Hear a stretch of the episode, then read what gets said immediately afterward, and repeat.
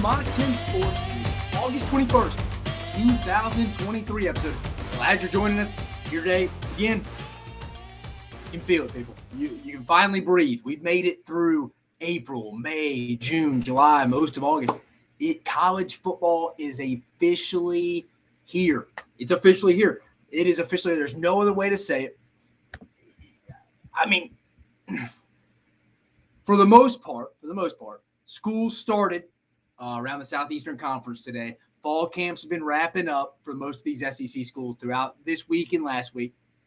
And football will be played this weekend. Crazy to say that. Fired up to hear it. Uh, SEC football specifically will be played this weekend in Nashville, in the Music City. We got Hawaii returning the trip to Vanderbilt. Uh, Vanderbilt went out there week zero last year, kind of put it on the Warriors last year, but things kicked off 6:30 p.m. Central Standard Time Zone uh, in Nashville this weekend. But hey, if you hadn't seen it, there will also be a little construction. I'd like to show you. I'd like to share that with you with you real fast, in case you have missed it.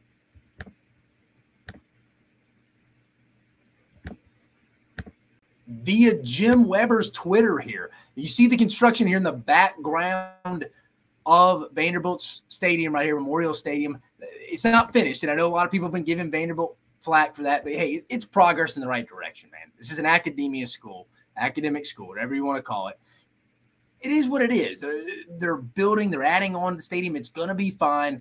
It's not ideal, but Alabama, when I was in school, had the construction going on, I believe, in the South End Zone. Arkansas's had construction, I think, back in 2014, 15. Texas, it happens. It's just a positive. They're updating the facility at Vanderbilt. You'll just see some cranes in the background this week, but hey, it's fine. Balls be on the field.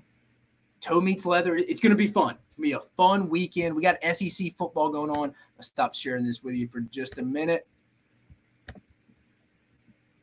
Perfect. Perfect. But no, we got it 6:30 Saturday night. Hawaii Vanderbilt. Vanderbilt currently sits as a 17 point favorite against the Warriors. But we'll break down that on Thursday's episode. We'll get to that on Thursday's episode.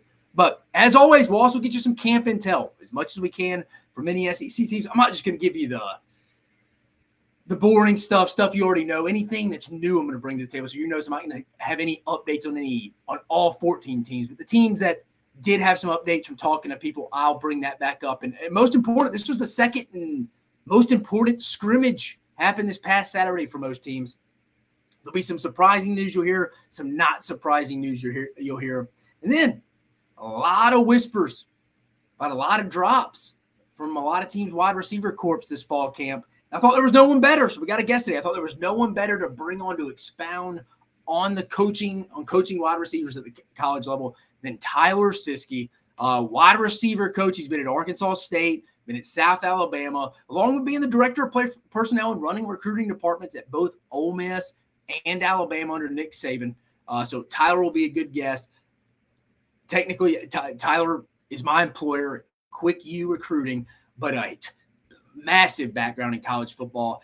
He's one of the unique people that has an insight from the coaching side of things, but also from a personnel side of things. Like I was on the personnel side of things. I don't have a coaching background. I feel like I know X's and O's pretty well, but Tyler's been on both sides. So I thought he'd be a good person to bring on. He has a wide receiver background. And I mean, you bet you've heard Kirby Smart, Nick Saban, uh, Brian Kelly mentioning drops. I mean, is that a lot of transfer portal kids coming in, not really being on the same page with the quarterbacks, whether that's a transfer quarterback uh, coming in or the wide receivers being a transfer and just not being used, not having that camaraderie or that timing or togetherness with that quarterback that they can bring together. Well, fired up to hear what Tyler has to say about that.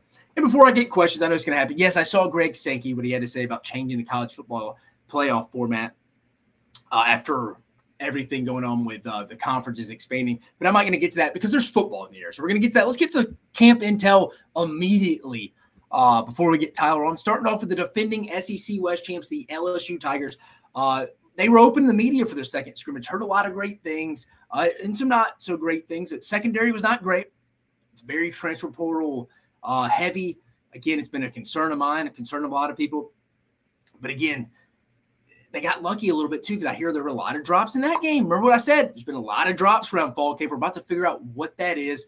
Uh, Mekhi Wingo, big defensive tackle, seems to be performing well. Also bringing an interior pass rush, as I always say, there, there's nothing more disruptive to a quarterback than an interior pass rush, and you're sitting in his lap. I mean, he can step up in the pocket from an edge rush. If you're in his lap, there's not much he can do about it. So if Mekhi Wingo's bringing uh, some pressure from the interior side of the defensive line, that's awesome. Maason Smith was dressed out but did not participate.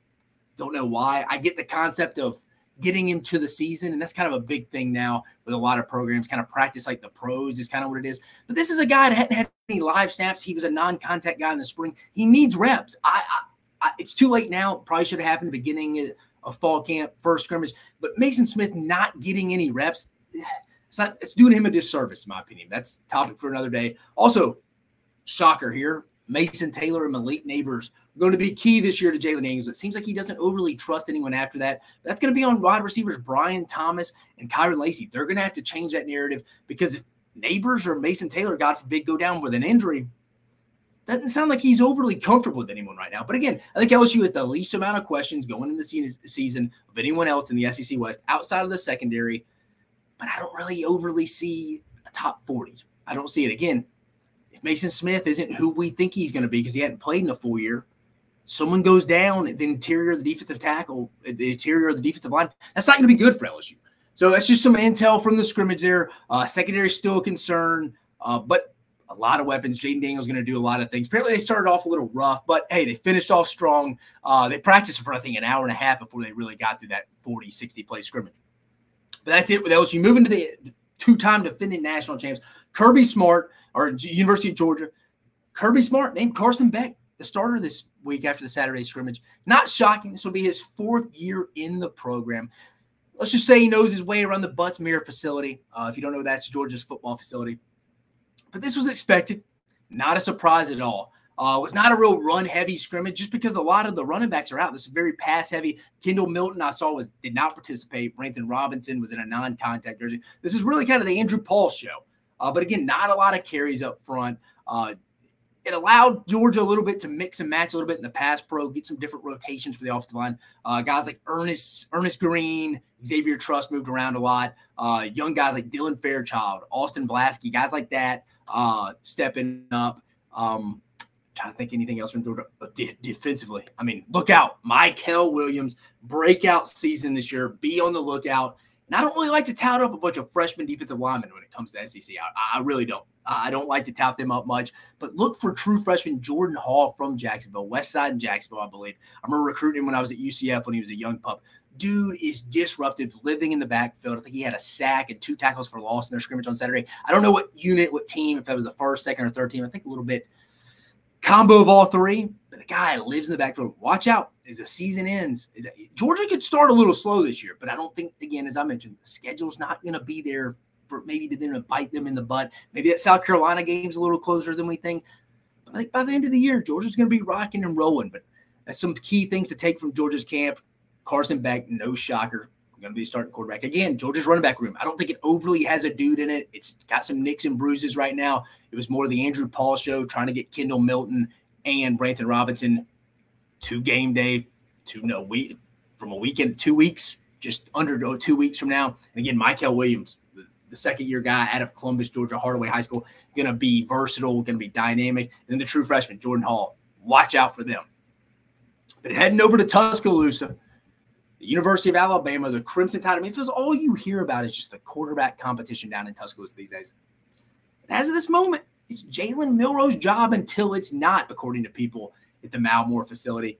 Key phrase, key phrase, hear me out here, people. Until it's not. Until it's not. Um, one second. It's until it's not. Sorry, I'm Siskey saying if he was about to get on. Um, this is going to come down to it's going to be an audition against the against Texas. It's going to come out second week against Texas in about two and a half weeks against his home state, Jalen Milroe. This is the second shot he started against Texas A&M last year, but this will be it. He's from Tompkins High School in Katy, Texas. For you people that aren't real familiar from a geography standpoint of the state of Texas, Houston metropolitan area. But this is going to come down to how he performs in this Texas game. So it's not over yet, but I think he makes a start. You'll see all of them against Middle Tennessee State. You'll, I think you're going to see him get the start against Texas as well. Um, Saban said he, he's not overly pleased. Um, he's he, he's not overly pleased with the wide receivers. Uh, it's just not an over. I think he's just Siskey's going to come on here in a bit and talk about it. There's just not. I think he's just trying not to get in their heads a little much. From people you're talking to, reports you hear, there were other, there were some drop balls. There were some drop balls. Guys like Isaiah Bond and Malik Benson dropped some touchdown passes. I think from all from Tyler Buchner and Jalen Milroe. I think just Saban's trying not to get too down on these guys. While the defense is going to be better this year, though, I think the defense is going to be better this year. The receivers have a drop issue right now, but the defense is going to be better. There's just no doubt, just due to a couple reasons. I think the physicality is one, the ability to force turnovers, which has been a huge emphasis this offseason more discipline overall, and just the rule changes, just less snaps due to the clock running all the time. This wasn't a bad defense last year. I mean, people give a lot of flack to Pete Golding, but they only gave up 18 points per game last year and finished in the top 10 in scoring defense. I just, it's not, there's only so much room for growth, but I think there is just off the ability from having discipline, not jumping off sides, not getting neutral zone infractions, forcing turnovers. You haven't seen the Alabama force a lot of turnovers last two years. That used to be a major trait under Kirby Smart and Jeremy Pruitt when they were coordinators. But again, I think the rule changes will just naturally allow them not to have to face as many plays, as many snaps. then the pass rush has a chance to be very good. at the very least, it's going to be good. I think the secondary, at least the starters with Kool Aid McKinstry, Terrion Arnold, are as good as they had in the last three or four years. I mean, some people may claim 2020, hey, look, they won the national championship, but Pat Surtain, he's the best one they've had.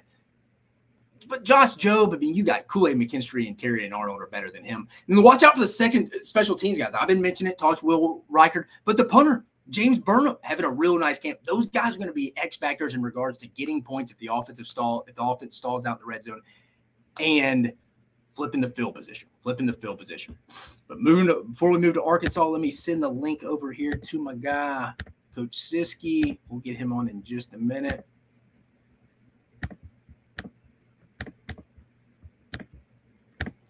right there.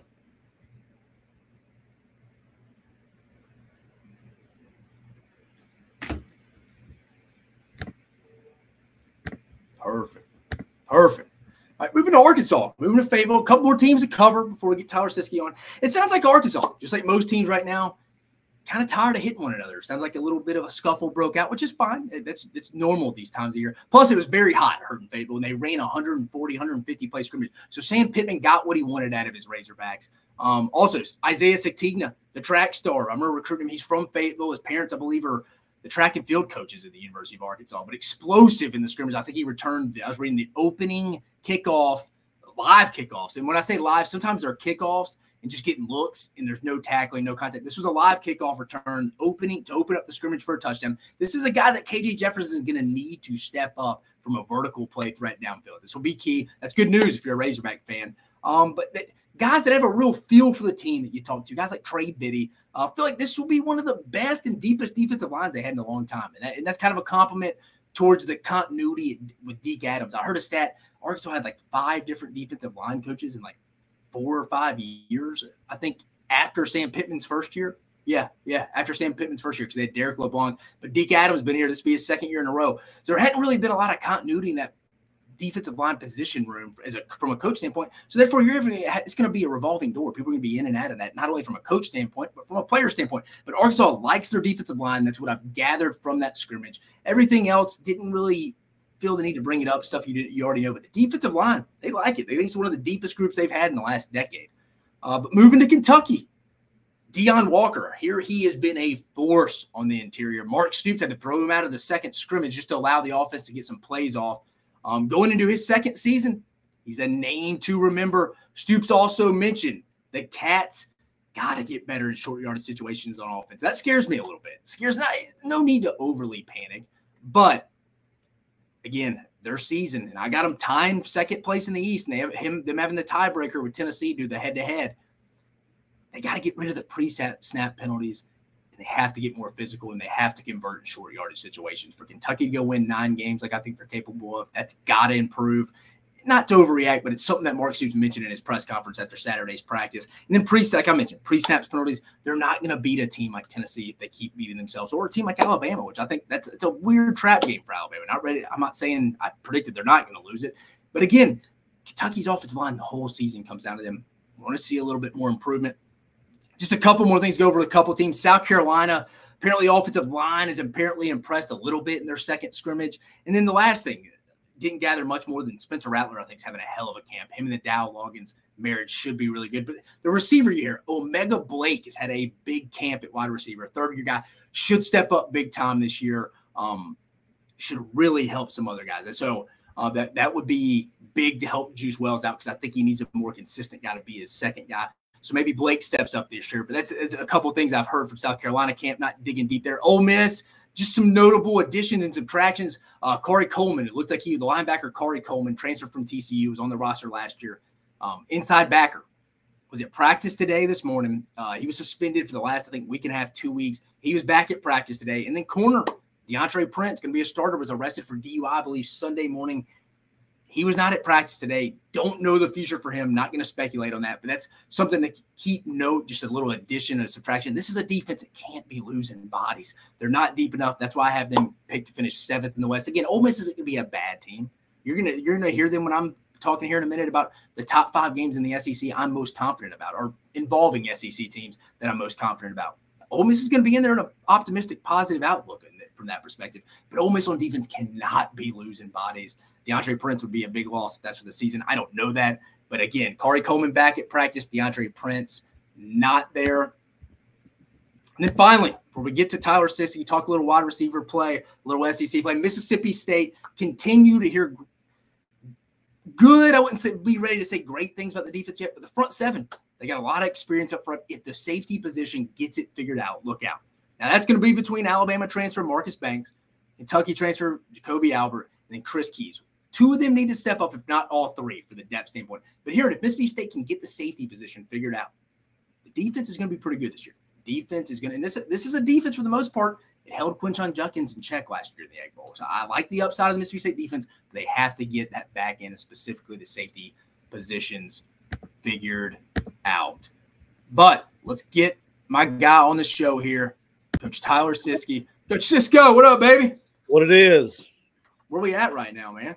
We at the house? We're at the man cave, man. We're getting a little. uh We got the Commanders and Ravens on. We got the Braves on. We're we're rocking a little bit. Got got my man Noxie over here watching some ball with me. So we're we're doing doing what we do. Perfect. We got you live. Appreciate you joining on. Everybody who doesn't know Tyler Siskey, uh, could have been a position coach at Arkansas State, South Alabama, specific, specifically wide receivers. Am I correct there, Coach Cisco? That's it. Yep and then he's been running recruiting departments, uh, director of player personnel at Alabama for the 2013-14 seasons for Nick Saban. Mul- two different tours uh, the University of uh, University of Mississippi, Ole Miss, with Hugh Freeze initially at 12 staff. Matt Luke brought him back on as an associate AD. And like I said before the show, Tyler Siskey has a unique experience where there's a lot of personnel guys, there's a lot of coaches, there's not many guys that have done both. And I think you're a unique perspective of that. Uh, Coach Cisco, anything else? Just tell us a little bit about yourself. You are obviously the COO, uh, founder of Quick U Recruiting right now, my employer. Um, but just tell us a little about for people that don't know you. Just tell us a little bit about your background, how you got started in football, and kind of your experiences at Alabama, uh, South Alabama, Arkansas State, and Ole Miss.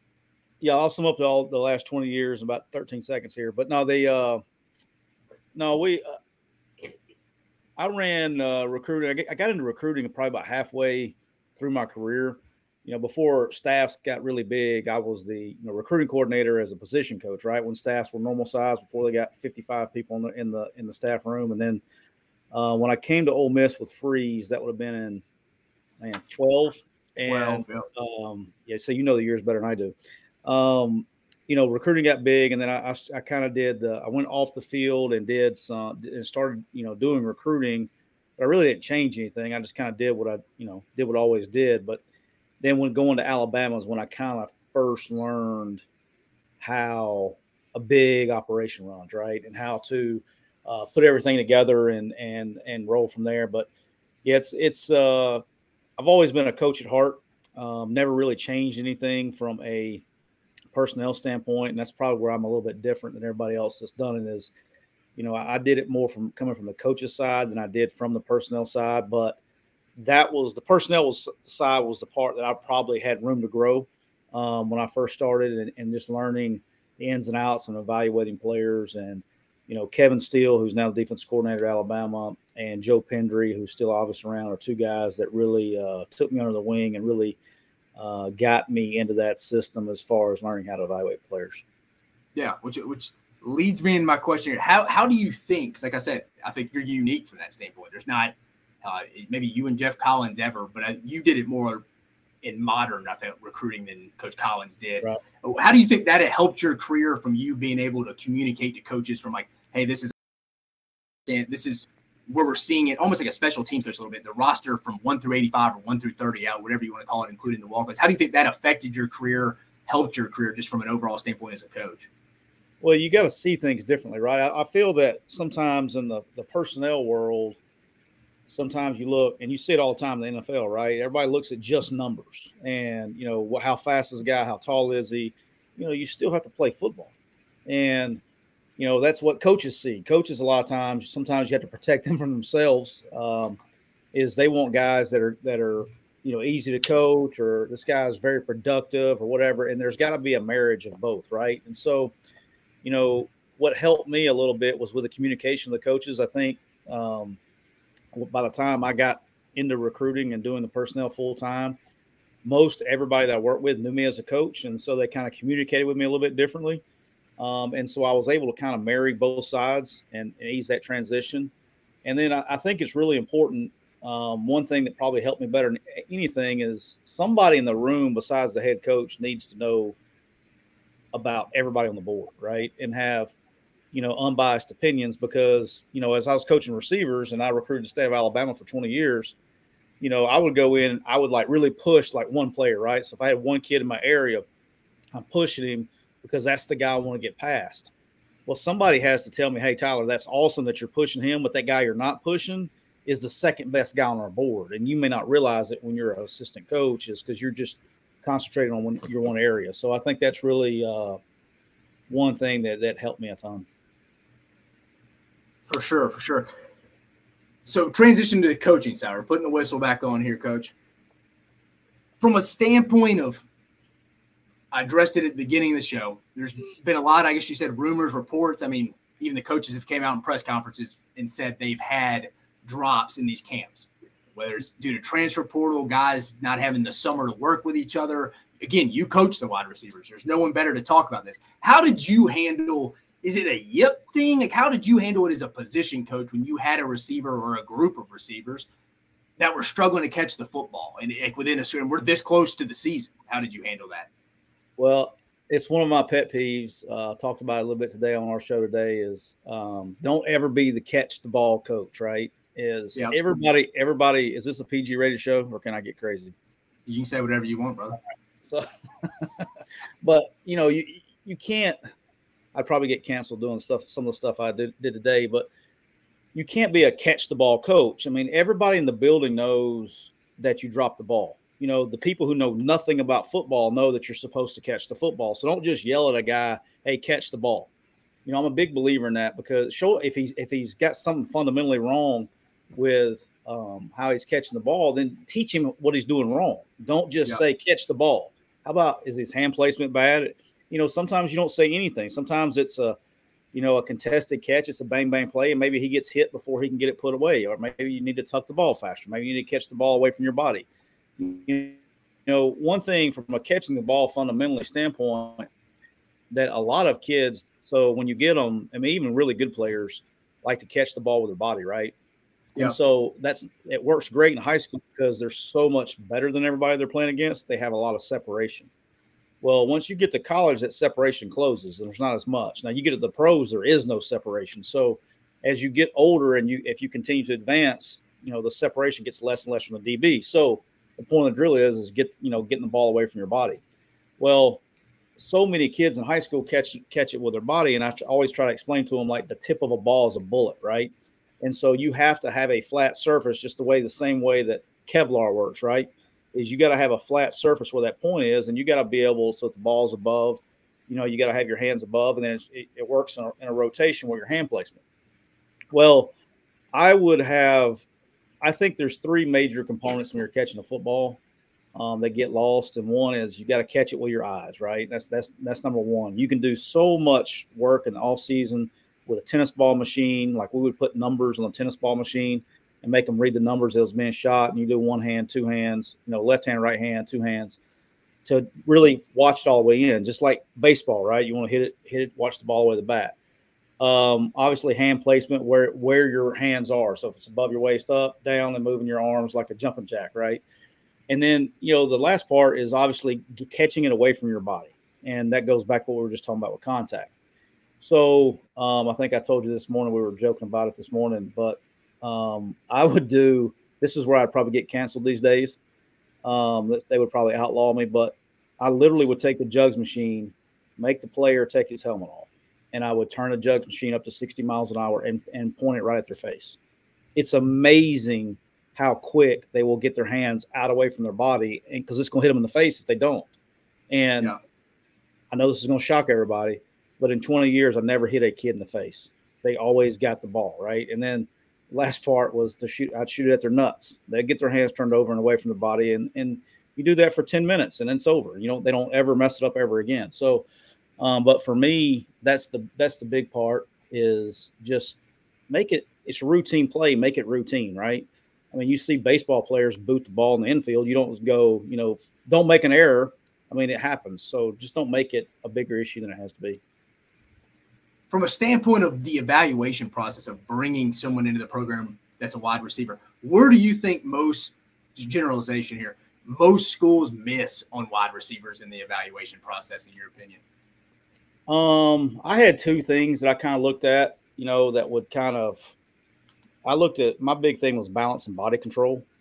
Um, that was probably my number one criteria when when evaluating receivers is people get caught up with speed, right? And don't get me wrong, yeah. speed is important. It's cool, right? Um, but I was okay if I had a slower guy, um, if they had great balance and body control. But with that, they had to have great uh, one step change of direction. I think you can teach anyone that's that's athletic. I think they can they can come through and uh, sink their hips and come in out of routes if they're athletic enough. Uh, but one step change direction or zone cuts, you know, are really important. And then balance and body control. Like so many guys on jump balls, you see just lose all aspect of body control, you know. So going up and getting the 50 50 ball, the, the back shoulder ball, all those things that when you're able to have to, you're going to have to contort your body um, to make plays, especially on back shoulder balls. I think that's really important. Um, but I think people get, you know, they're looking for dead speed guys, which it is. It helps. Don't get me wrong. I'm, i like them too. Uh, but you know, we were able to make. You know, we had a really good room at uh, Arkansas State. We had a really, really good room at South Alabama. We had a ton of those guys go to the NFL, um, and we really didn't have to beat a whole lot of people on them, right? So I remember, you know, Jalen Wayne, who's playing with uh, Browns right now. We, we beat West Florida, you know, and uh, Jalen Tolbert, who's with the Cowboys. We had Jamarius Way. We had Malik Stanley. We had you know Jordan McRae. We had uh, Kawaan Baker's playing with the Saints. This is at South Alabama of all places. So we yeah. you got you know again these guys aren't famous NFL players, but they got a cup of coffee in the league and are good enough to go play there. Which you know a lot of receiver. You know that was probably the deepest receiver room I've ever been a part of. Yeah, no, Cisco. When we were at uh, the personnel symposium last week with Alonzo Highsmith up there talking about evaluating he was bringing up receivers and say, yeah, speed's great, but he brought up what you said, a balanced body control. Like what he, he said, he noticed the thing it translates the best from the college game to the NFL was their ability, the balanced body control to get the yards after the catch. He's like, I feel like that translates. If they can do it in college, like it usually translates well to the NFL game. So, like you said, it's not just straight line speed. Oh man, this kid ran a 10 800 meter. It's not it's not just that from that standpoint. But before we move on here, just let everybody know Tyler Siskey here from McCrady and Siskey. Cisco just moved over to the Disrupt Media, uh, correct over there. We guys yeah, used to run the next round. I had a first show today. It, it started yep. off great. We had a we we had technical difficulty. We've been pumping it up for about a week. We had technical difficulty with links getting it started, but we got it we got it cranked up. we we go live. Uh, uh, Monday, Tuesdays, and Thursdays at two o'clock. Uh, but we had a really good, really good crowd today, um, and uh, looking forward to it. And with uh, it's all started by you know Ryan Brown, Jim Dunaway, and Lance Taylor of the next round guys over in Birmingham. Um, but we'll have show with uh, on the same channel be Tom Luginbill, Peter Burns, um, uh, forgive me, uh, Dave, Daniel Jeremiah, yeah, and uh, Brock Huard. You know, we're all be on the same channel. Um, doing some stuff there. So it's going to be a really, if you like college football, it's a really good, uh, good channel. That's exciting stuff. And I just want to throw that in before we get it. Just a few more questions, yeah. get you out of here. Again, appreciate your time, brother. But with the transfer portal being heavy, now we're putting your GM bat, hat back on. You had to put the whistle up. We're putting the jug machines up. Kid got hit in the face. We got to take it off for a minute. I did. Hey, I did uh, have I ever told you that? Did I ever tell you a story where I, I took my brother-in-law like uh, about took cut his ear off with it? He tried. He wanted to try it one day. Yeah, he's I got in trouble because he had to get his ear stitched up. So he, he tried he tried the jug machine and got hit with a seam going by his ear because he moved his head out of the way. Good gracious. Well, in this story, you wouldn't be taking him. No. So your GM hat is back on here. Yep. You are running a personnel department. You're making all the decisions like you are for Matt Luke and Hugh Freeze here. What, what's your strategy from a roster building standpoint, or like give me like, you don't have to if you don't want to, but just a percentage of maybe portal kids, high school kids. What is Tyler Siskey's strategy now? Now you've been out for three or four years. What is what will be your strategy in today's game? i would love to hear this answer. I think it depends on where you're at, right? I, th- I think what level you know, if I'm at South, I'm at Arkansas State, I'm at Ole Miss, I'm at Alabama. What what level? Where am I located? But if I if I had everything rolling, I would take uh, as many high school kids as possible. Um, I think people forget there's a reason they're in the portal.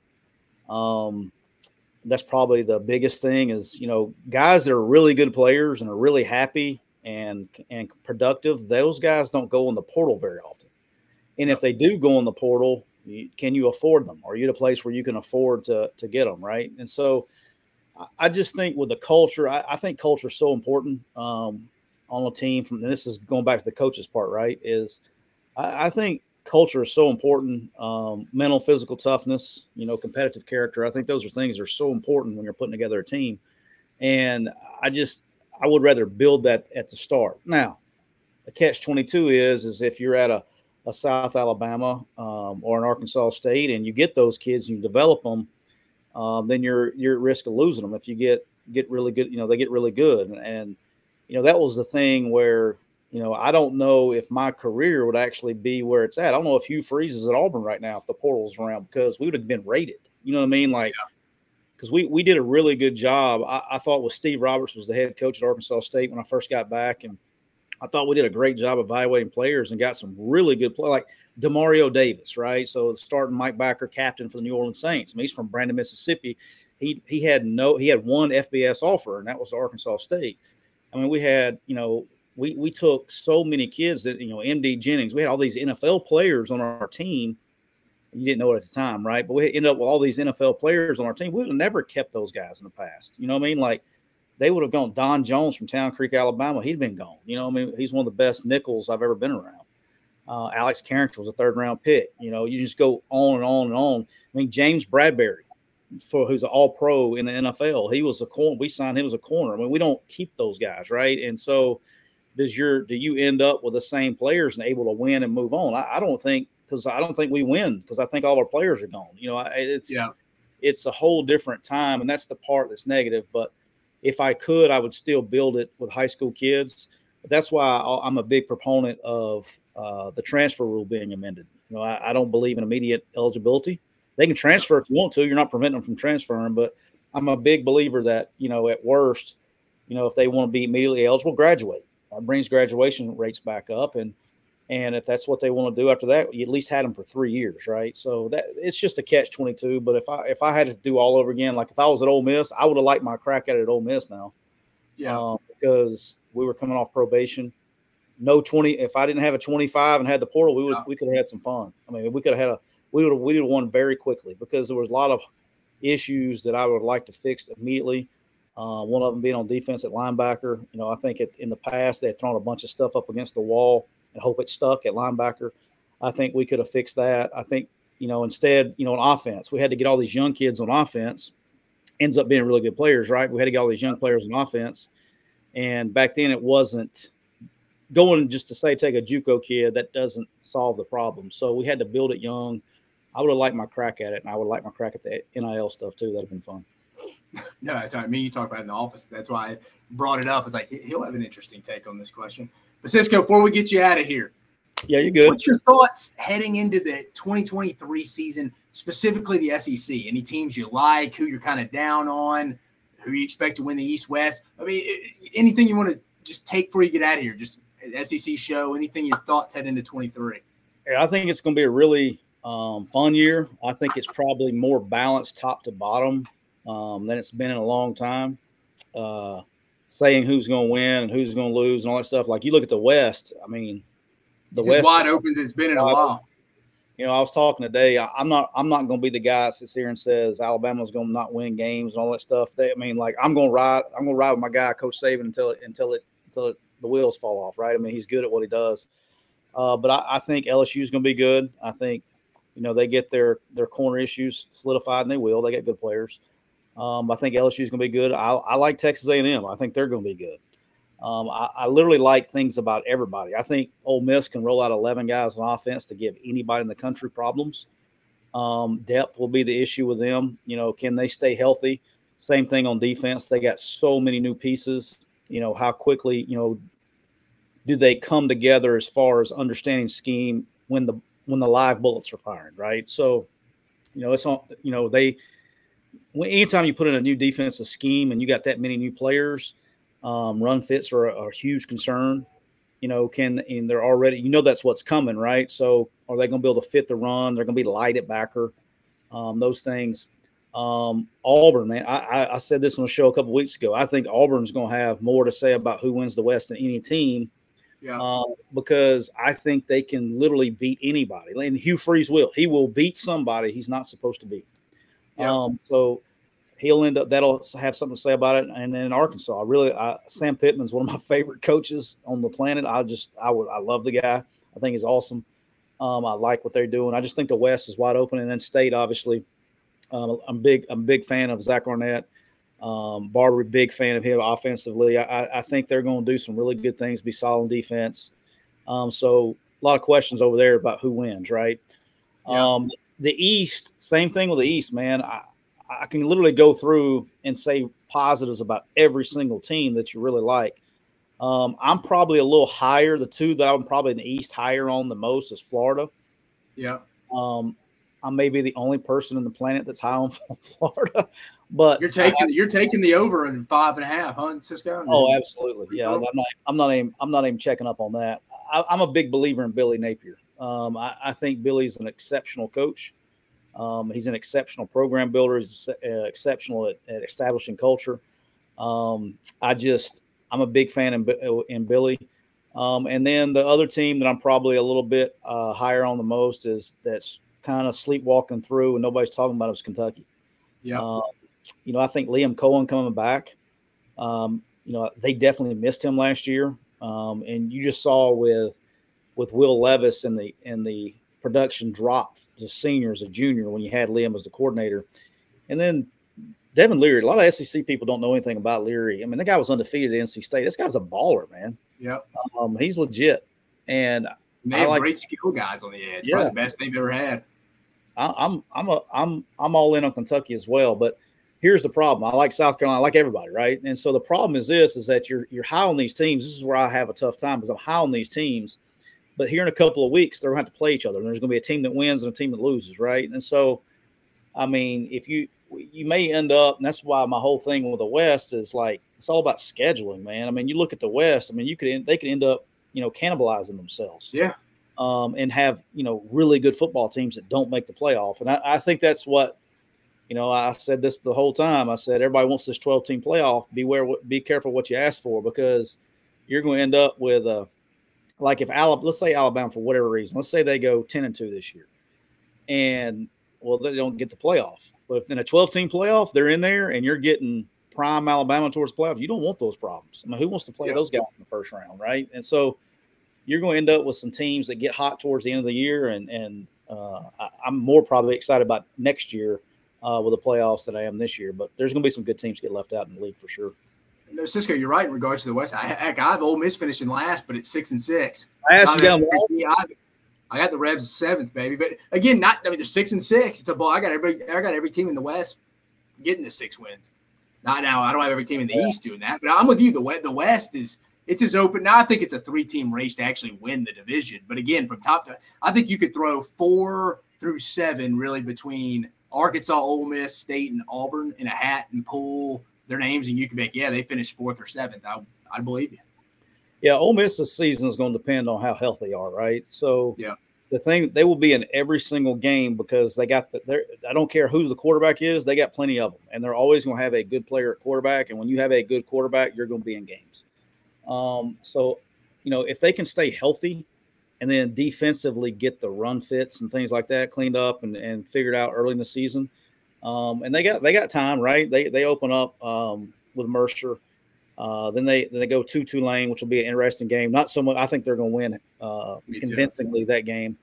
Um, and the sneaky one, the sneaky one. Yeah, you've been saying it. I've been saying it.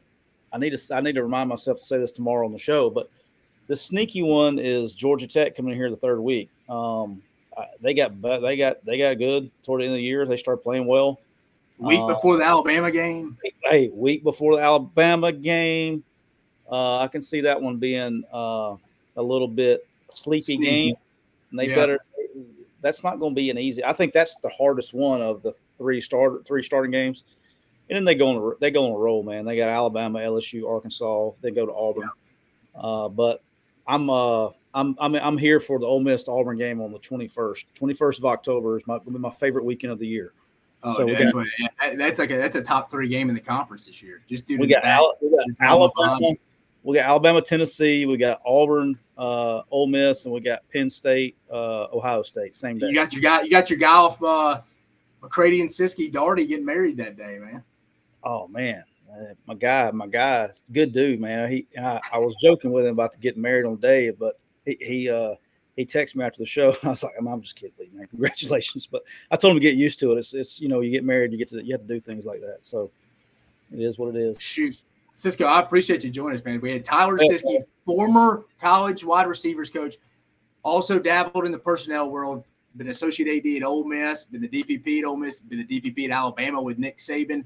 Uh, unique perspective. Has been on the coaching side at high levels, obviously been at, on the higher ends of the personnel side uh, at Alabama and Ole Miss.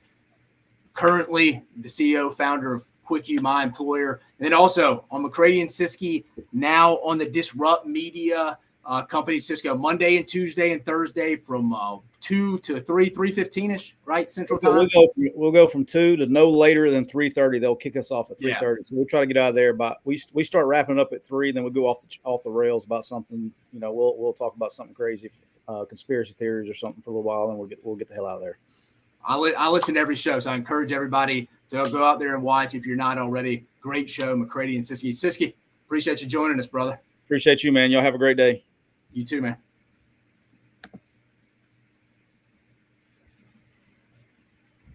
Tyler Siskey joining us.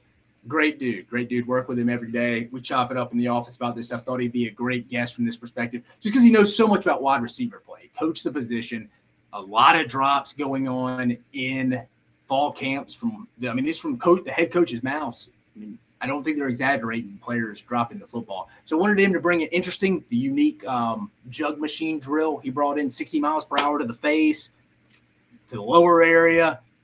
You need to catch the football. You got to protect the face and you got to protect the family jewels. So from that perspective, and also, like I keep saying, from a personnel perspective, roster management, he's done it for the GOAT. He's done it for the best of the best, Nick Saban. Hugh Freeze signed a hell of a class here in 13. Robert Nkemdiche, Laremy Tunsil, those guys. That, that was Siskey in them. Uh, and then he was back as an associate AD, like I mentioned with Matt Luke in the Matt Luke era. Does a fantastic job.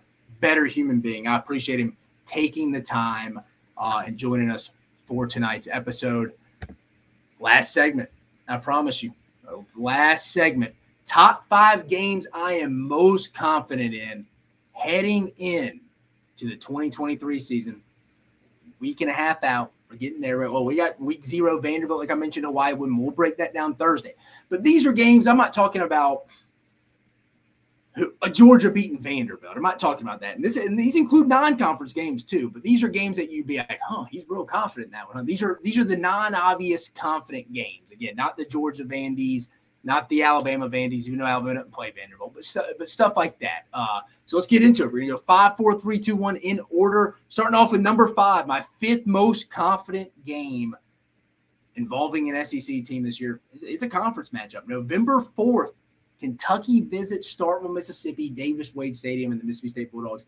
This game sandwiched in between the Tennessee game, which is going to be a high emotional game, at Lexington at Kroger Field. I, I think Kentucky's going to get the job done. Coming off a win here, head on the road to Mississippi State. And you know who's waiting in the wings the next week at Kroger Field is Alabama. It's the sandwich in between the Tennessee and Alabama games at Mississippi State. These two teams play every year. I think State's going to have their safety situation figured out. They're going to be good on defense. I, I, like Mississippi State in this one. I had it. My, I think this is one of Kentucky's three losses, and I'm high on Kentucky. It's just where it falls in the schedule, where it falls that late in the year. My fifth ranked game I am most confident in is Mississippi State over Kentucky on November 4th. My number four most confident game I am in involving an SEC team. October 21st, the third Saturday in October, Tennessee and Alabama. Alabama usually avenges its, its losses from the previous years the very next year. Nine times out of 10, like Siskey was saying, if you're going to pick a team to win the West, smart money says go with the go. Go with the guy that has done it more than anybody else. And again, I like LSU. I like Texas A&M this year and that's a conversation for another day. I already said I think Alabama's going to win the West. But again, this point, here's another fact. History usually repeats itself. Alabama usually, there's a game they circle every year that they lost the previous game. Because again, Nick Saban's only had two undefeated teams at Alabama, 2009 and 2020. So most years they're coming off a loss and they have those games circled. I mean, it's been Johnny Manziel and Texas A&M after the 2012 game, 2013, that was their game. It was really circled. Texas A&M last year, or from 2021, they lost that game at Kyle Field barely avenged it last year, but they did. LSU a couple of times, Auburn a couple of times. They usually avenge that loss. And there's usually also, to be fair to Bryant Denny State, uh, Bryant Denny Stadium, it, it kind of gets a golf clap mentality around the country. And, and to be fair, been to a bunch of games there. Growing up, went to school there, played there. Yeah, I mean, it kind of has that a little bit. It's a spoiled fan base. They're used to winning at a high level. But there's also a game or two every year where Bryant Denny Stadium is probably the loudest stadium in the country. That on that specific day, it's not often, but it happens a game or two. And this year, three of Bama's biggest games this year: Texas, Tennessee, and LSU all at home. I think this Tennessee game on October 21st, the third Saturday in October, will be one of those. I think this is one of those games. And you got to ask yourself, because you talk to anyone at Tennessee, their question mark is can Joe Milton be consistent this year? So I'm going to ask the question here can Joe Milton go get it done in Bryant's court this year?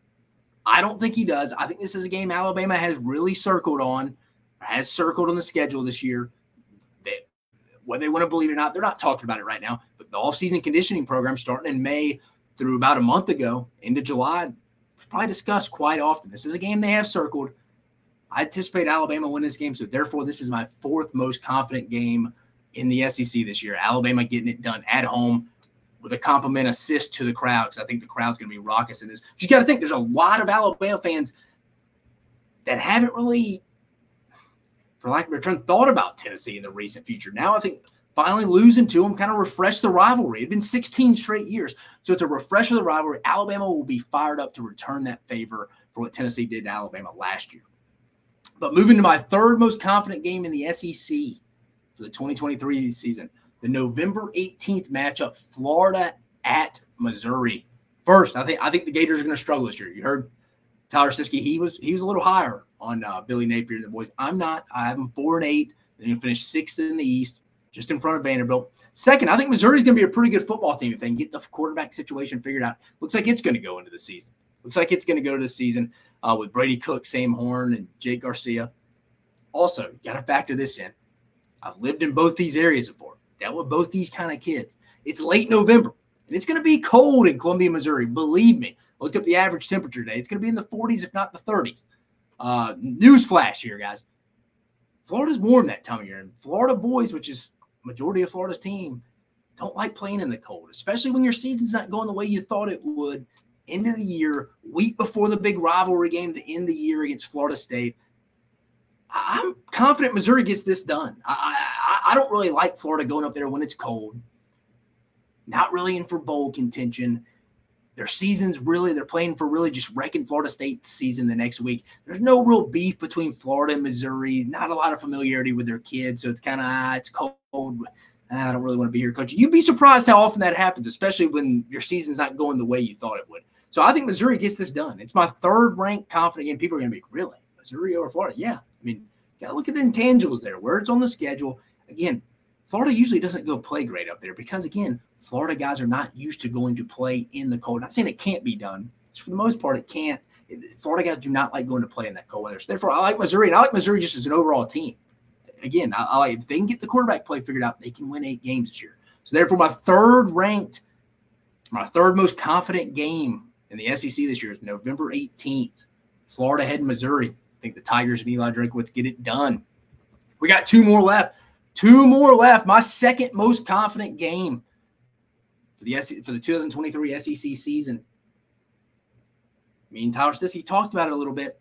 Ole Miss at Tulane. We're getting a little not out of non-conference here. We're getting a little out of conference into a little non-conference play. For whatever reason, this is a sexy up, upset pick for the national media. For whatever reason.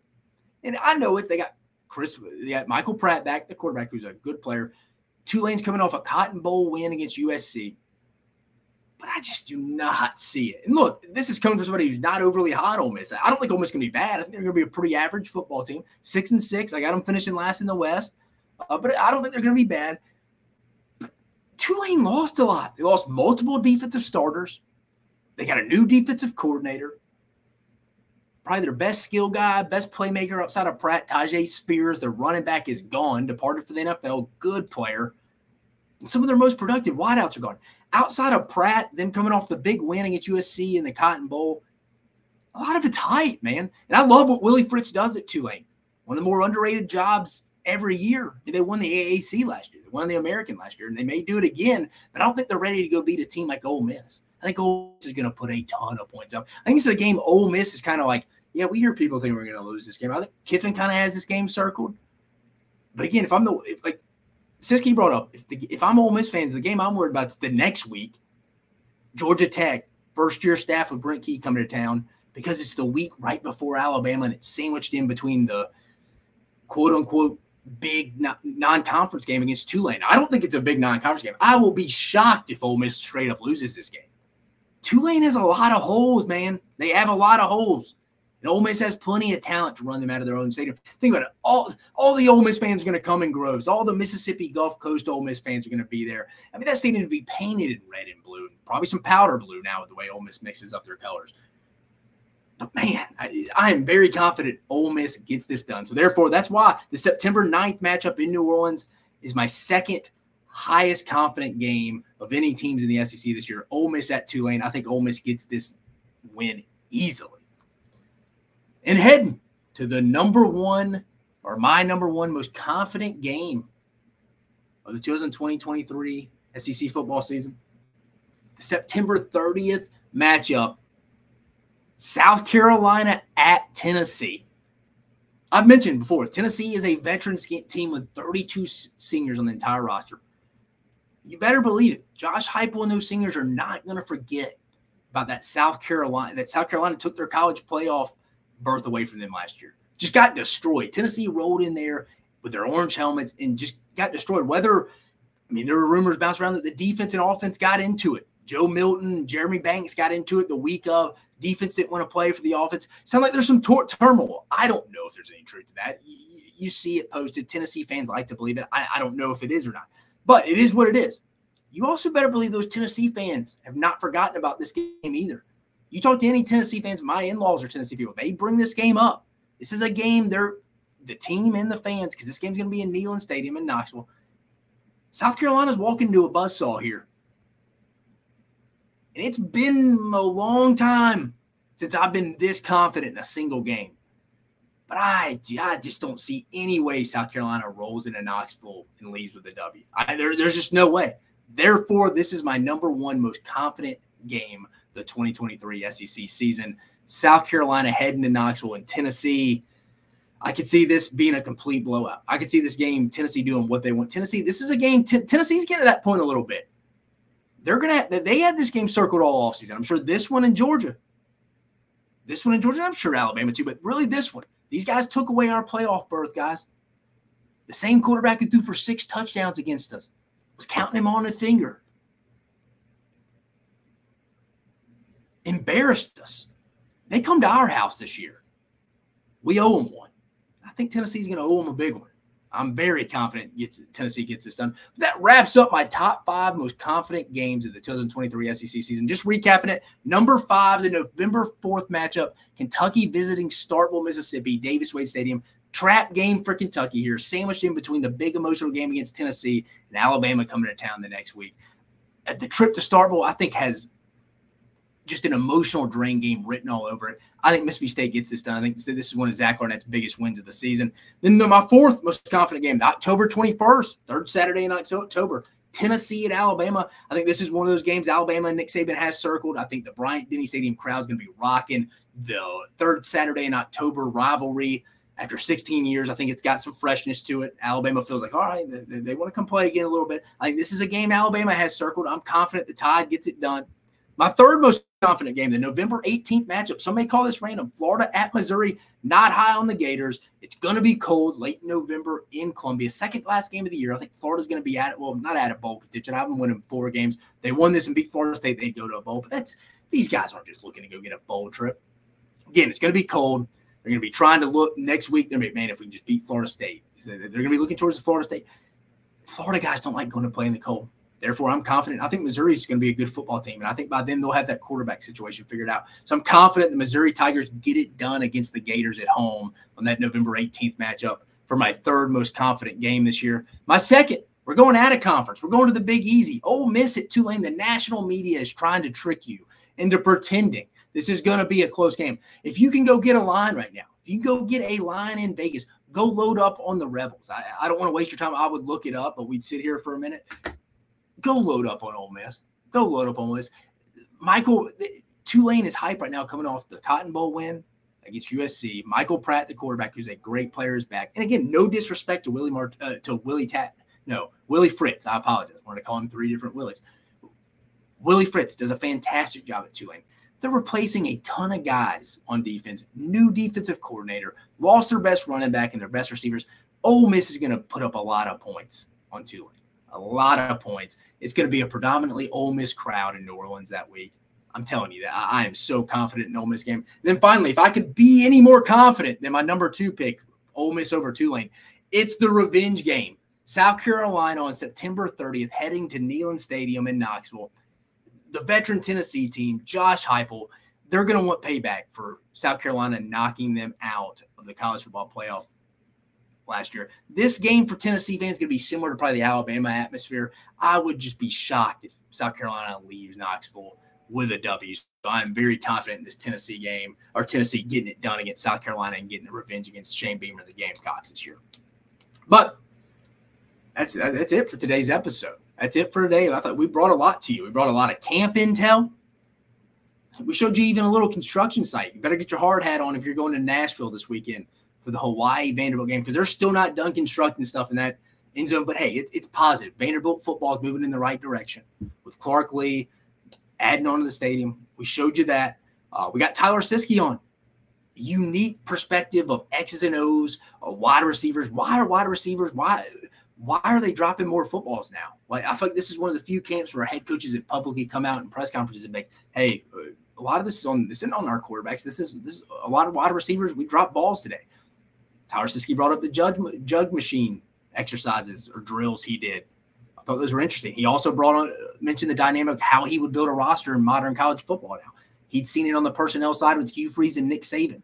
Hugh Freeze at Ole Miss, Nick Saban at Alabama. Great guest. Hope you enjoyed that one. And then finally, my top five most confident games in the SEC this year. I just went through them again. But I had a fun time doing this episode. I hope you had a fun time joining us. We'll break down. We got hey, we got football Saturday. We'll have our first breakdown of the season. Vanderbilt in Hawaii on Thursday, along with some other stuff. Special guest. We'll have somebody on as well. But I appreciate you joining us on this episode of Mach 10 Sports. I hope you have a rest of your week. Keep following us on Mach 10 Sports for the best information on SEC sports.